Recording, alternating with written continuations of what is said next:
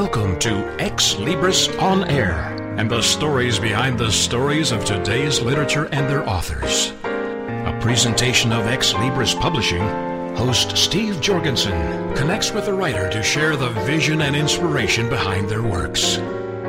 Insightful, informative, and always entertaining, please welcome host Steve Jorgensen and this week's edition of Xlibris On Air. The title of the book, A Right to Bear Arms. What were the founders thinking? Gerald Petersen is the author, and Gerald joins us now on Xlibris on Air. Hello, Gerald.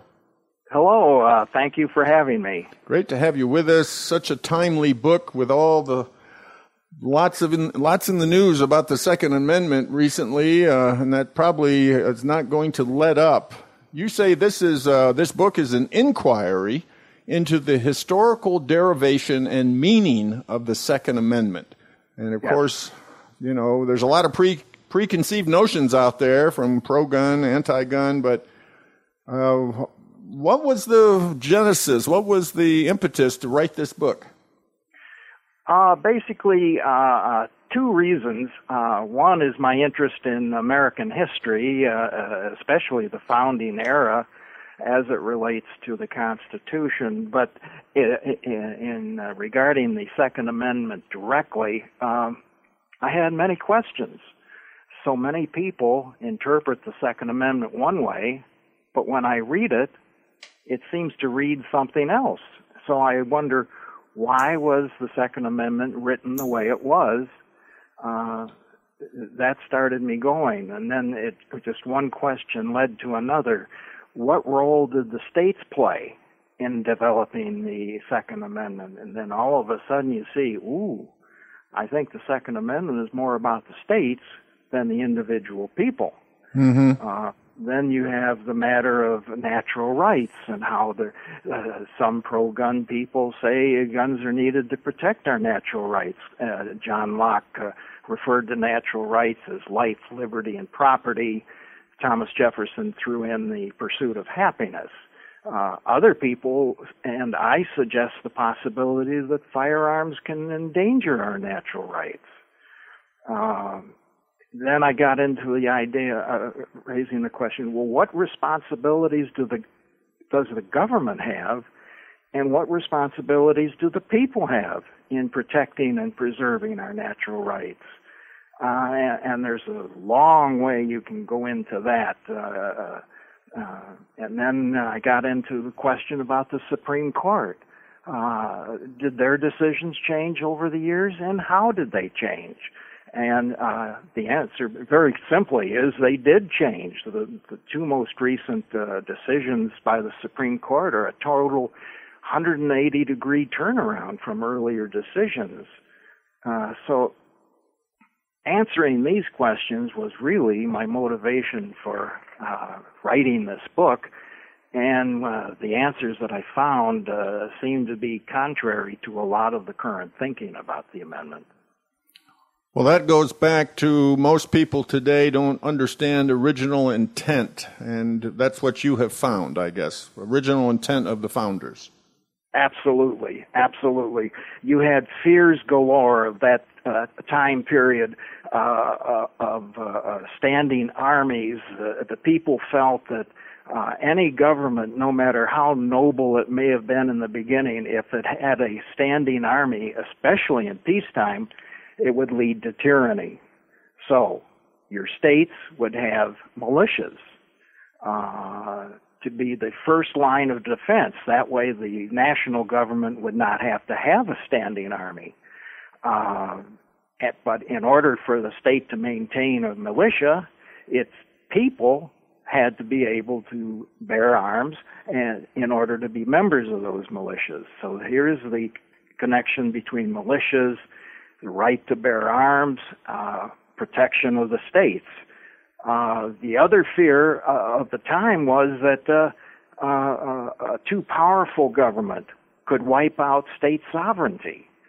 Um, after all, the framers put into the uh, uh, Constitution the power of Congress to call up the militias to national service.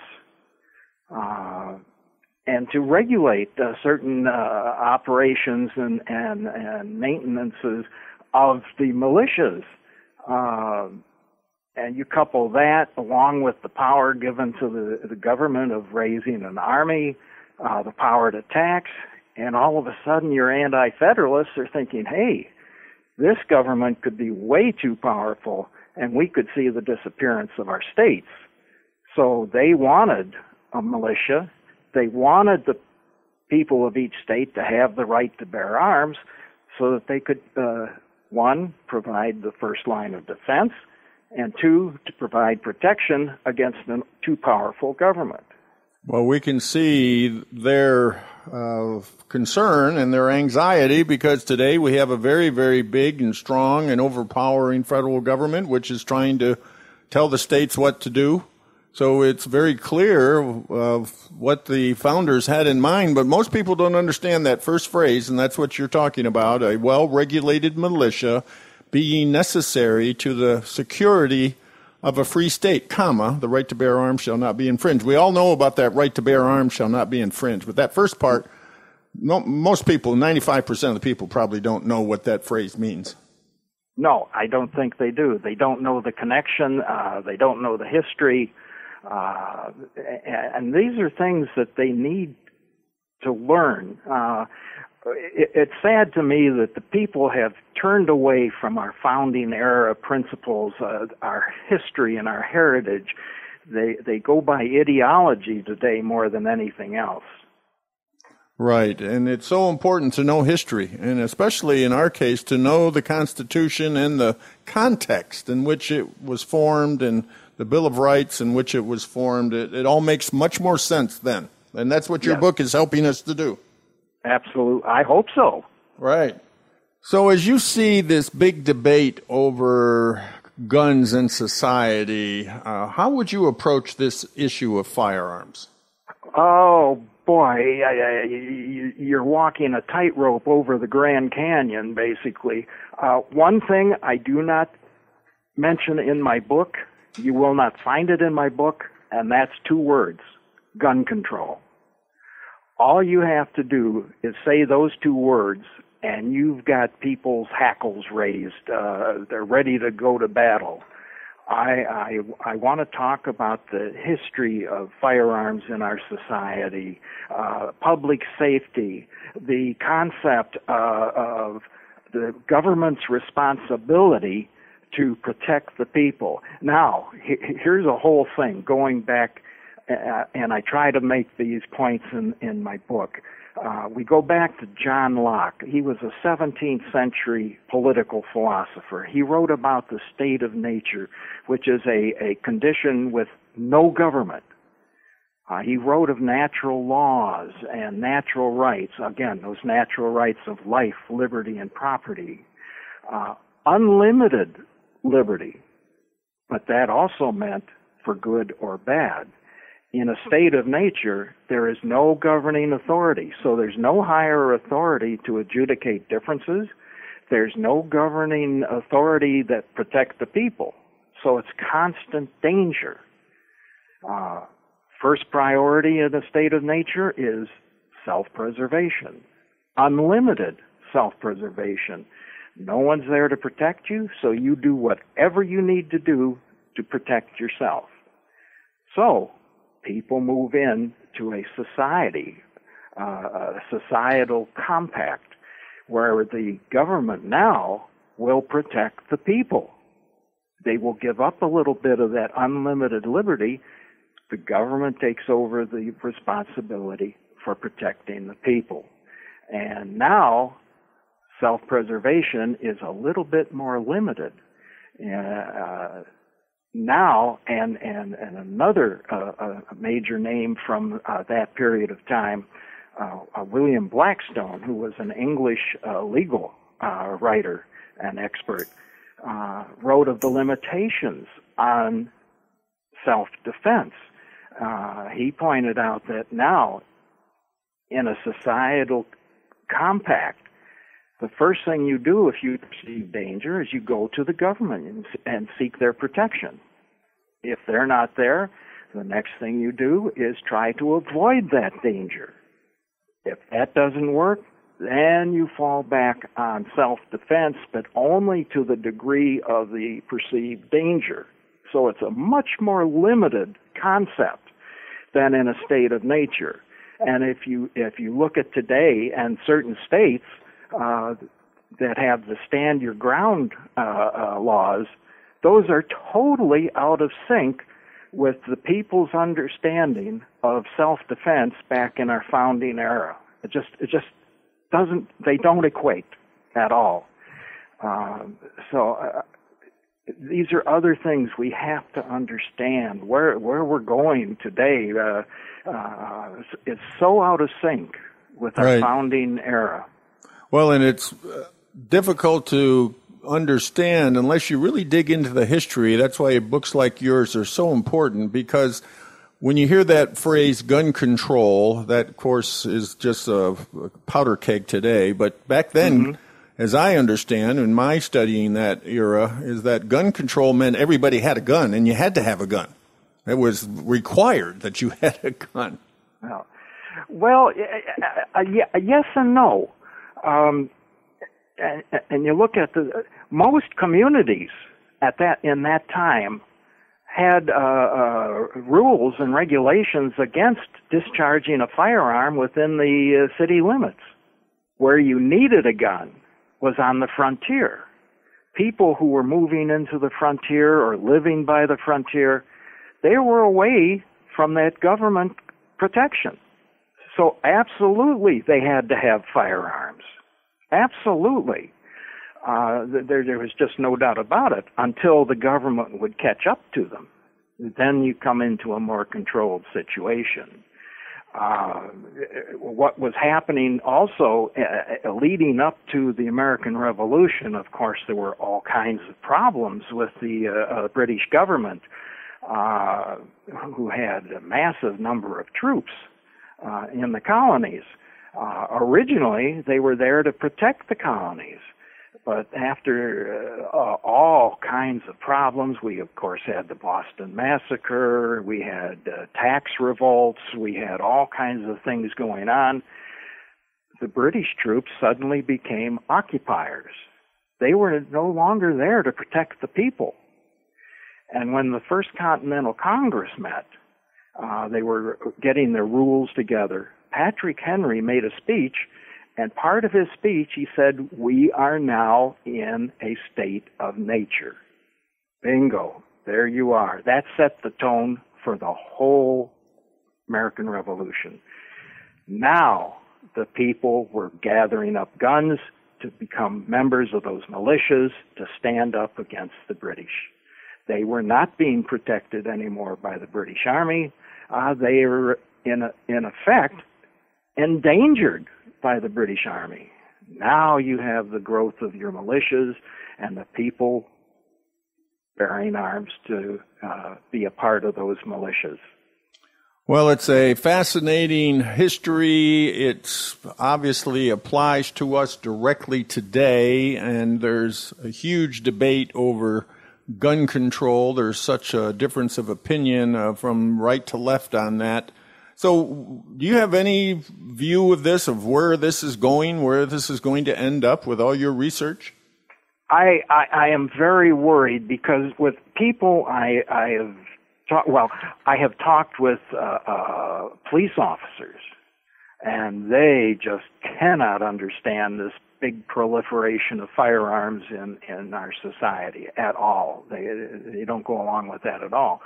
But as long as people are following ideology rather than trying to understand what the Second Amendment was all about, uh, I, I, I just see more and more firearms in, uh, in society, and I see more gun violence as a part of it. We've got to start thinking in, in terms of the responsibility of government to protect the people and the responsibility of the people to support the government in this endeavor. Uh, when you look at the two most recent cases uh, of the Supreme Court, Heller and McDonald, it's almost like they took away some of the ability of municipalities and states to protect the people in those decisions. Uh, so I'm I'm quite worried about the direction we're going. Uh, uh, I would hope that people would read my book and say, "Oh, wait a minute, maybe we're getting a little out of control here as far as firearms."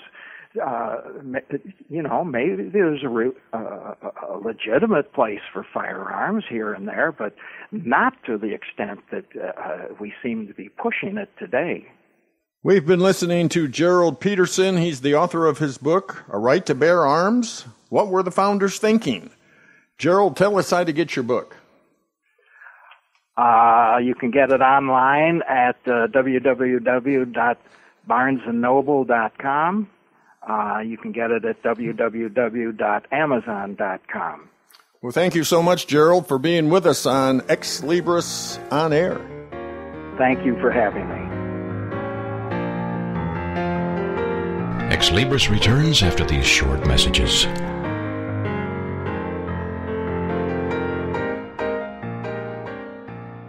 Have you ever wondered why America is facing such a healthcare crisis? Then join us for Dr. Peter DeVette Live every weekday at 1 p.m. Central on TogiNet.com.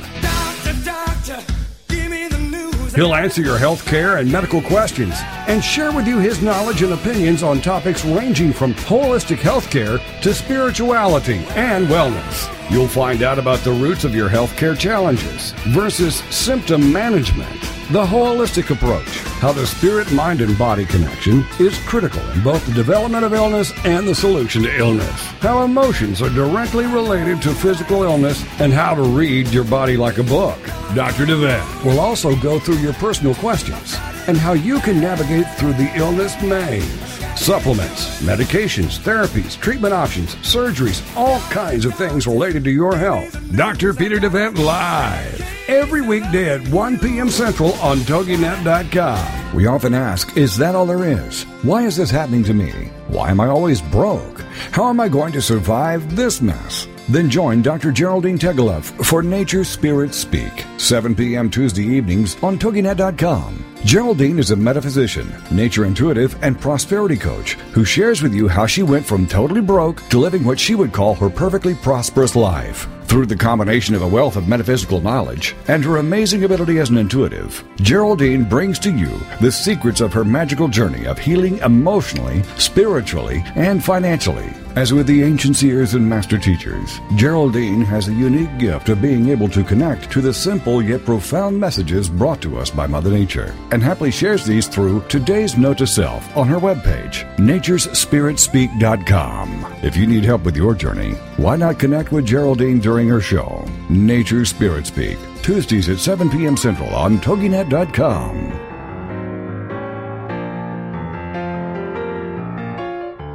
Welcome back to Xlibris with your host, Steve Jorgensen.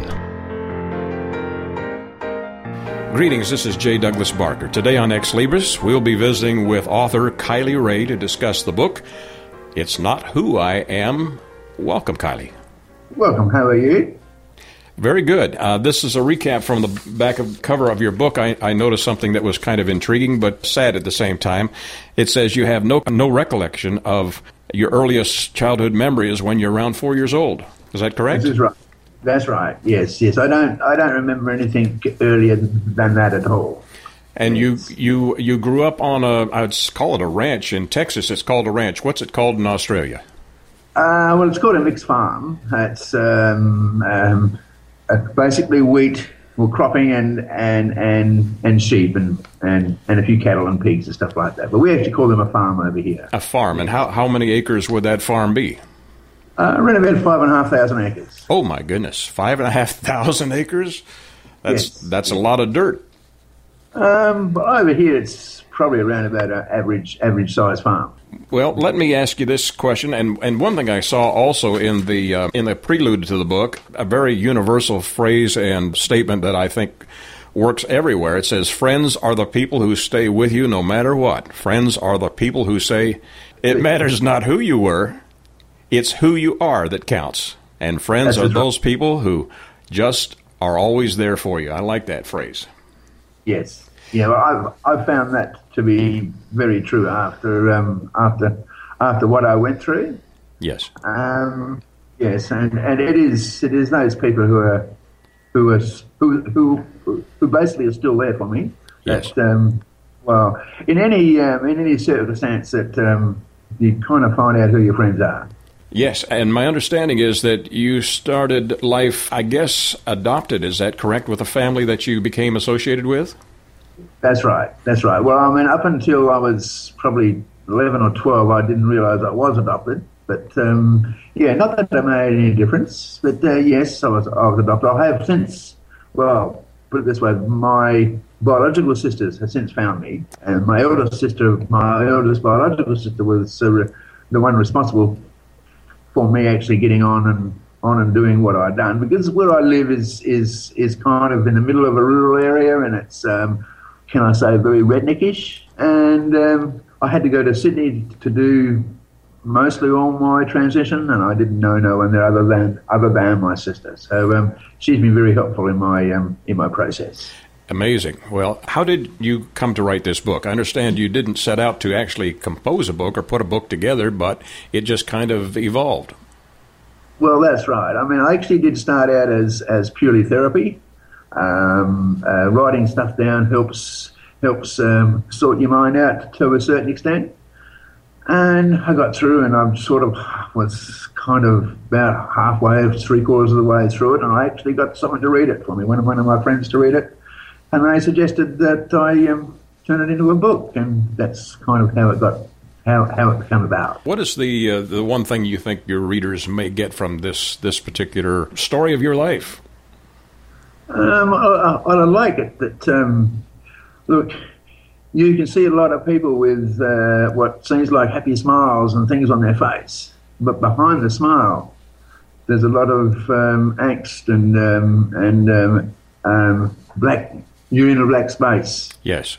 I just like people to realise that um, it's you never judge a book by its cover. You until you read either a book or that person completely, you never really do know them. That's certainly So- universal. If, yeah, if uh, if if there's more understanding of of uh, of people like like myself and people in the same situation, look, if it helps one person overcome any hurdles that they may feel they have through through people not uh, how do I say it? People being a bit rude and and recognish redneckish. Um, all I, all I had, to, uh, if it helps them, that's all, all all I can ask for, basically. Well, tell us a little bit about your journey. Um, well, as I said, I mean, I always knew from a, from a very early age that, that I just wasn't the person who who I appeared to be. Uh, it was very hard. I, I did mention somewhere in the book that um, I got caught out by my by my father one day uh, trying on one of my sister's dresses. And for lots of years, right up until I was, um, well, more or less in my 50s, I did think that there was something wrong with me psychologically. It wasn't until later on, until I was about six years later, that I actually started the transition, that I found out that um, what I was feeling was completely normal.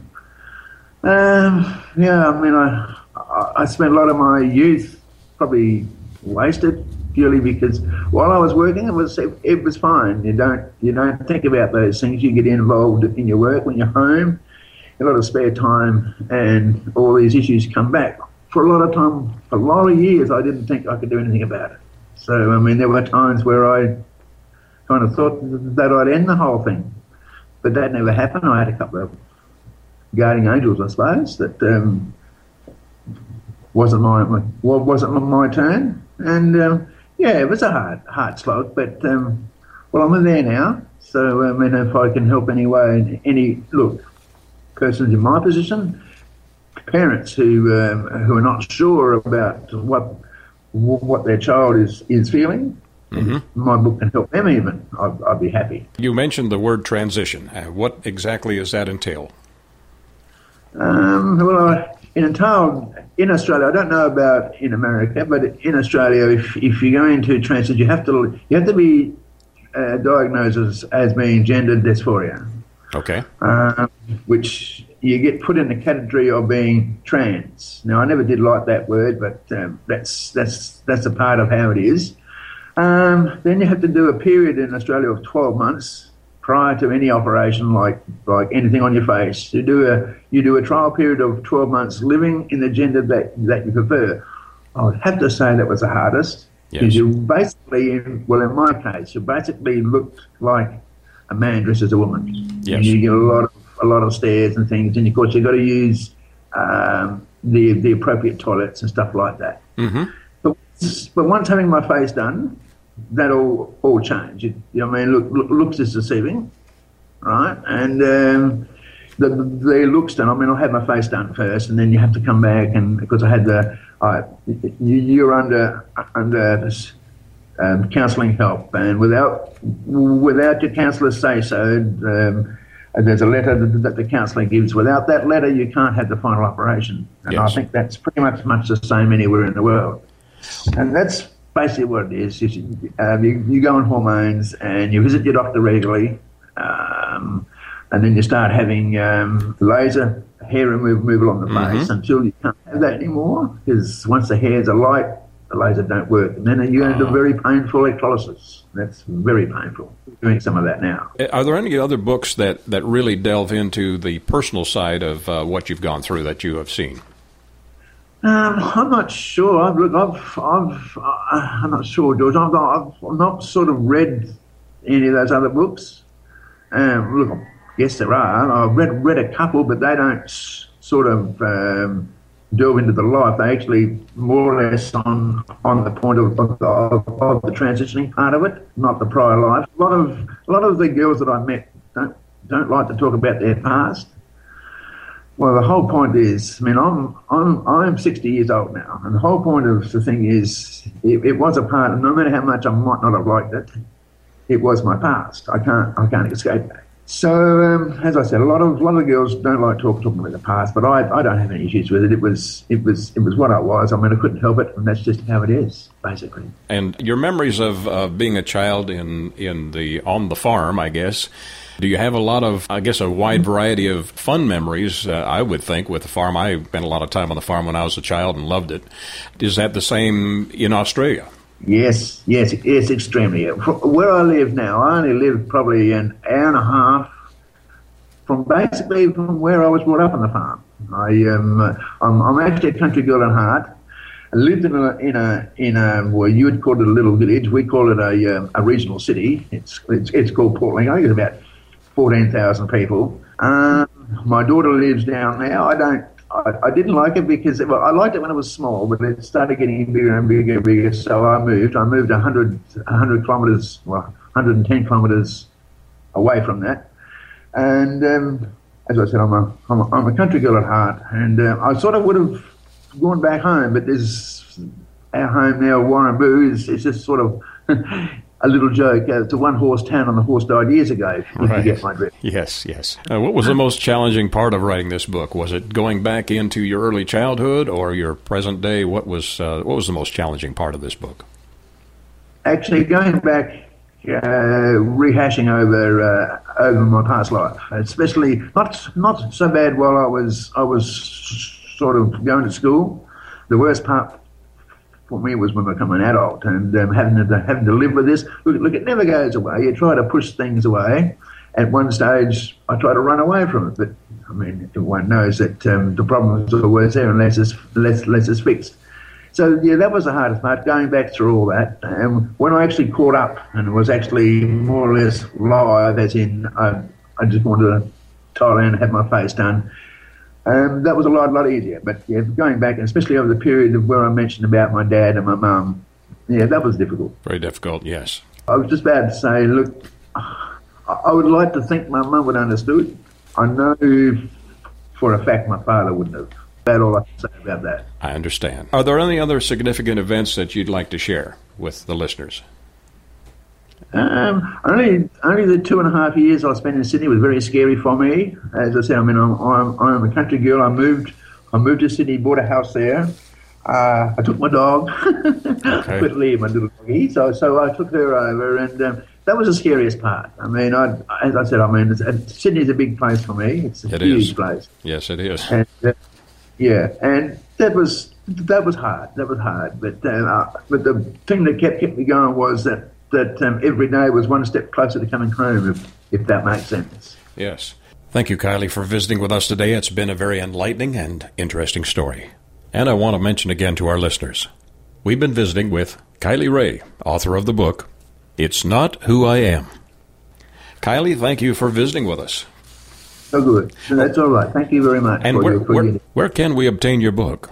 Um, it's, it's online, the website, uh, any good bookstore, Amazon, um, um, Xlibris uh, website, um, Angus and Robertson, as any good bookstore, and it's and, and it's available online. Excellent. Thank you so much for sharing the story of your past, your present, and hopefully a bright future. Thank you, Kylie. Thank you. Now, for Xlibris Publications, this is J. Douglas Barker. Xlibris returns after these short messages.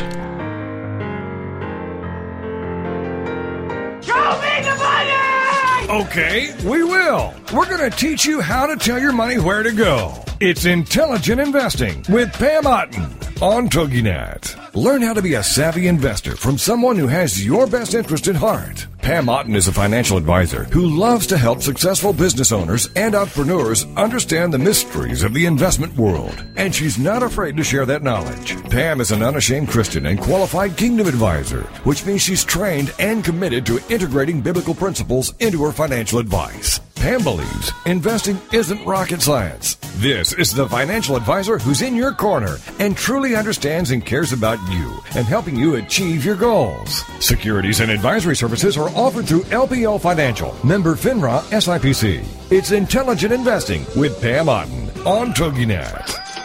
Ladies and gentlemen, it's time for you to be a rock star. Get ready to rock with Rock Talk and Craig Duswalt and learn how to achieve rock star status in your industry.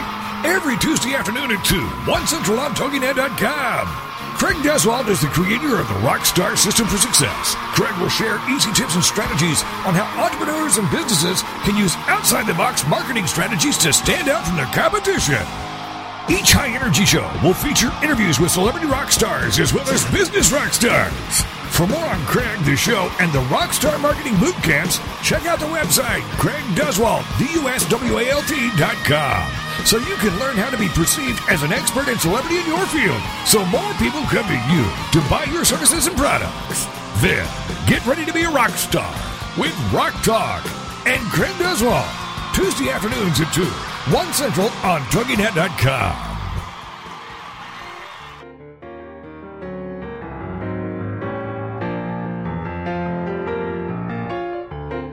Welcome back to Xlibris with your host, Steve Jorgensen. Greetings, this is J. Douglas Barker, and today on Xlibris On Air, we'll be visiting with Mike Scheerens to discuss his book, Apartment Model Trains to Examples. That's an interesting idea. Welcome, Mike. And where are you located? Everett, Washington, Everett, Washington. Okay, and, about and uh, 30, 40 miles north of Seattle. Very good. You are involved with model trains, but what other things are you involved in? I, I've worked at Boeing. I've worked at Boeing since I was about 24. And on, I've been laid off three times, and I was a taxi driver, and I was uh, a few odd jobs in between layoffs. Well, I understand your background. You grew up with the hobby of model trains, HO scale and N scale. Is that correct? My dad, my dad had HO scale. I uh, had, I got into the N scale. Uh, what is the difference between HO and N scale? N scale is about half the size of HO. HO is the uh, the normal trains. Uh, you know, you got the Lionel trains. That, that's the big stuff. Okay. HO means half of O. N means uh, I think N stands for nine millimeters. Nine millimeters. That's the track. That's how the, the rails on the track are nine millimeters. Well, for our, our listeners and the readers, uh, the book Yeah. follows your journey of actually creating an environment for the N size trains. Is that uh, my understanding? Well, yeah, just around my apartment. Yeah, So N scale in the apartment. yeah. Your book also has a lot of great photos. How did you Yeah. come to write this book? Well, actually, um, it was a website. There were two websites, and they're still there. Um, just called apartment or free model train tours. Like the first one is the, just the original, and the other one is number two. And there's actually number three, but it's not an apartment now. It's a trailer house. Now, did did you all. did you launch the websites? Yeah, they're on the web TV. Web TV. Web TV. Dot. Sometimes if you just type in like free model train tours, they come up, or even this book comes up. I was just checking it. I didn't even, and I didn't even uh, pay. I didn't even try to be famous or anything. So It just it just happened. You're a yeah, and um, the book. I wish they had color photos. It doesn't. And I wanted a bigger book. So you have uh, you have how many photos in the book? Would it would it be a hundred or two hundred? Could be something like 200. 200 photos. And that kind of, I guess, uh, chronicles the uh, layout and design work you've done inside a Yeah. small space. Successions. Yeah, yeah.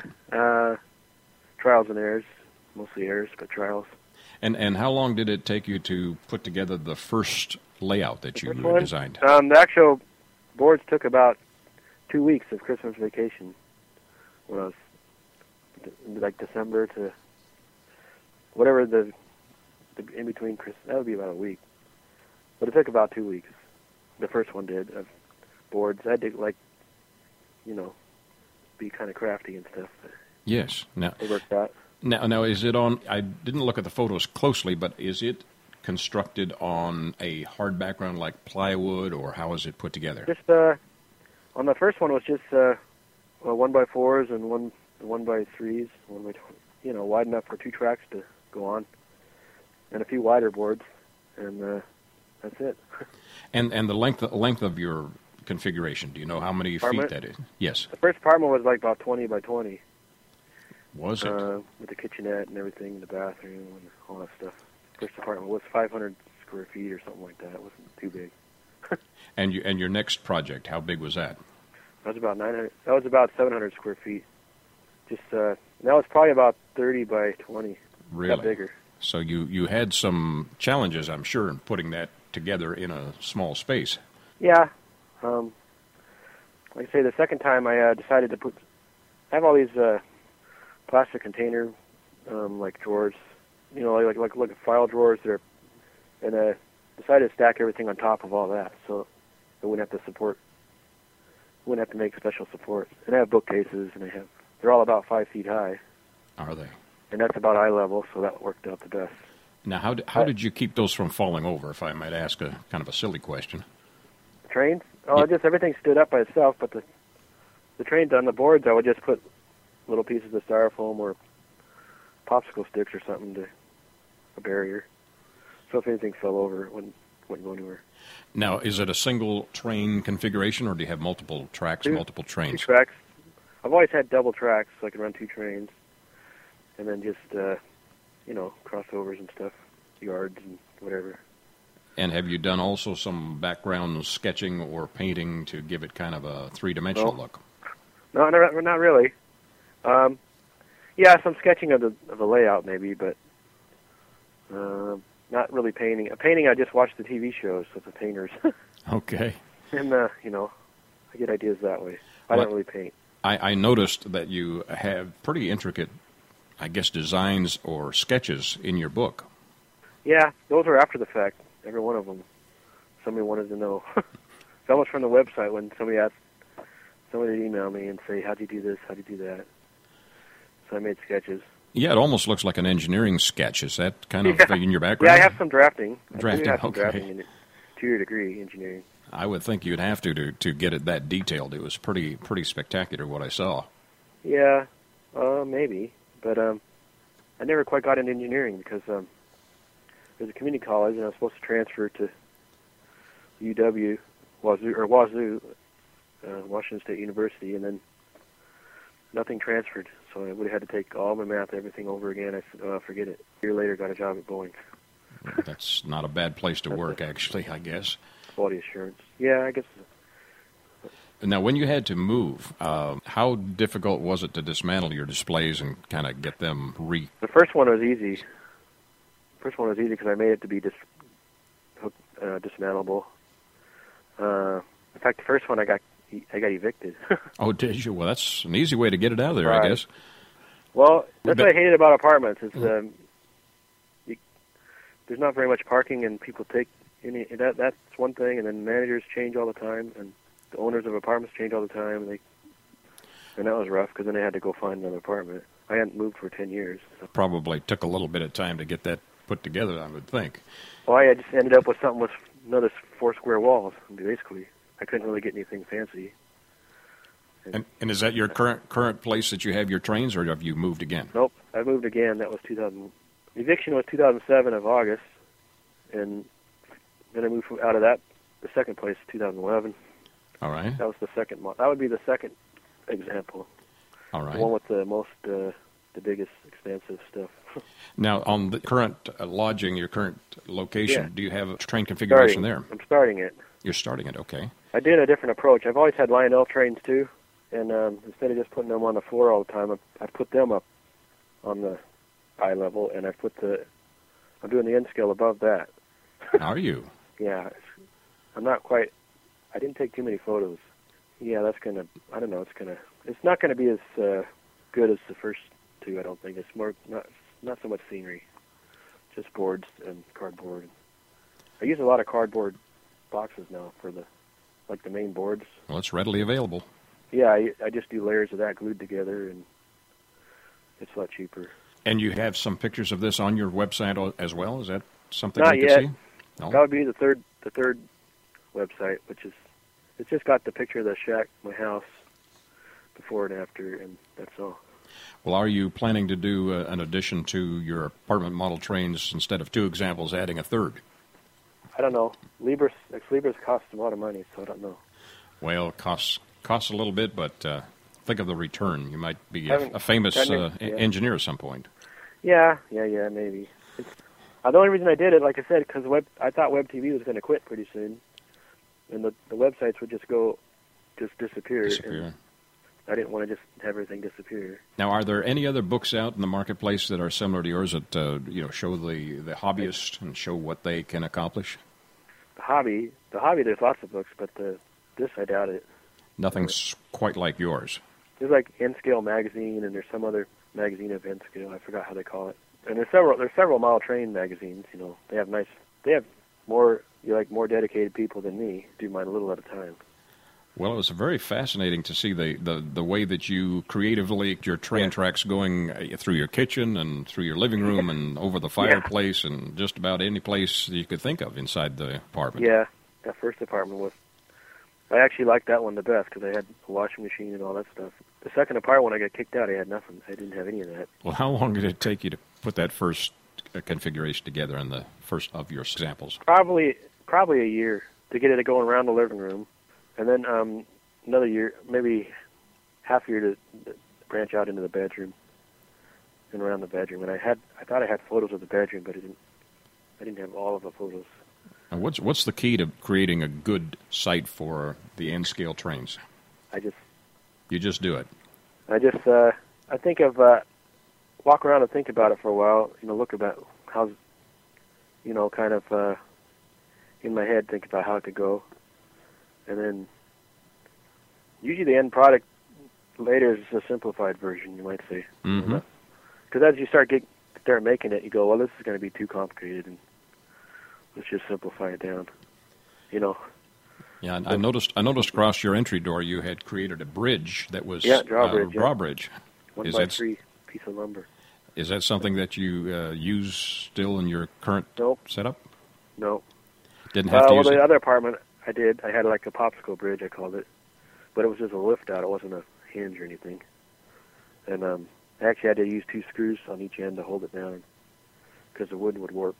Ah, This something else I found out about some of the wood. It would just warp on you, that misalign everything. Second apartment, yes. um, almost all the pieces of wood there was just glued Elmer's glue. And was that difficult to, to dismantle? Not so bad, but it was a little bit difficult. I had to soggy, I had to get it wet and soggy it up. All right. What was the um, most challenging part of writing your book? Do you think? Um, just doing it and sticking with it.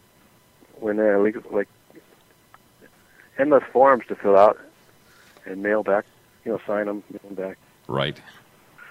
um, and then Challenging. Yep. You know, I'm not rich. I'm, I thought if you lived in the north, I thought if you lived in the northwest, you had to be just loaded money. That is. I don't know. I mean, um, no, not loaded. I'm just pulling on your chain, Mike. I don't have a fancy house or nothing. Sure. Apartment. Is there anything else about your hobby that you'd like to pass along? Um, it's not the only thing I do, but it's just a side thing, you might say. Are, are you involved in outside activities because you're in the northwest by any chance? Um, somewhat, but I'm mostly just outside. Just means that I mow the lawn and I, I fix my house and things like that. Doing stuff to make life easier for you. Maintain. Yeah, I mean that's. I take walks, but that's just uh, on a nice day or Excellent. something. At, Well- at bowling, it's I probably walk about you know a couple miles a day anyway because it's a lot of walking. Well, that's good exercise. downstairs. Absolutely. Well, it's uh, it's an interesting concept having a book Yeah. about model trains and uh, two apartments and how you were able to not only enjoy your hobby but also make it available for others to enjoy. It's a it's a great concept. I wish I didn't have to move each time. That's the. Actually, I, re- I really wished I didn't have to tear them all apart, but that was the part. That's what kind of makes it hard to start a new one. I think you should Good get a sponsor and, and get a warehouse and build a real big set and let folks Yeah. come and visit it. Maybe that's an idea um, someday. I just don't know. I, I, Perhaps you could co-op with someone that's already got a business and add that as an attraction for them to come to, to solicit visitors, and it might be a Yeah. payoff for both of you. Yeah, one one e- one emailer guy asked me about that. He did that. I don't know where he's at, Well, it's a great idea. office or something. Absolutely. Well, let me just wrap this up by saying we've been visiting with Mike Scheerens, author Yeah. of Apartment Model Trains and Two Examples. Mike, thank you for visiting with me. And uh, where can we obtain your book? Sure, Amazon probably. Okay. Amazon for sure is the easiest way. I don't know if it's the cheapest. Um, and there's probably I've when I type it in, just apartment model train. There's about ten or twelve sites that come up. So take your pick, I guess. All right. Very good. Well, we'll samples. give folks the correct spelling of your last name. Um, S C H E E R E N S. All right. Mike Scheerens. Well, thank you for sharing this introduction to what promised to be a fun and entertaining read for Xlibris Yeah. on Air. This is J. Douglas Barker. Join Steve Jorgensen next week at the same time as he explores the passion and the inspiration behind the works of today's authors. Right here on Xlibris On Air.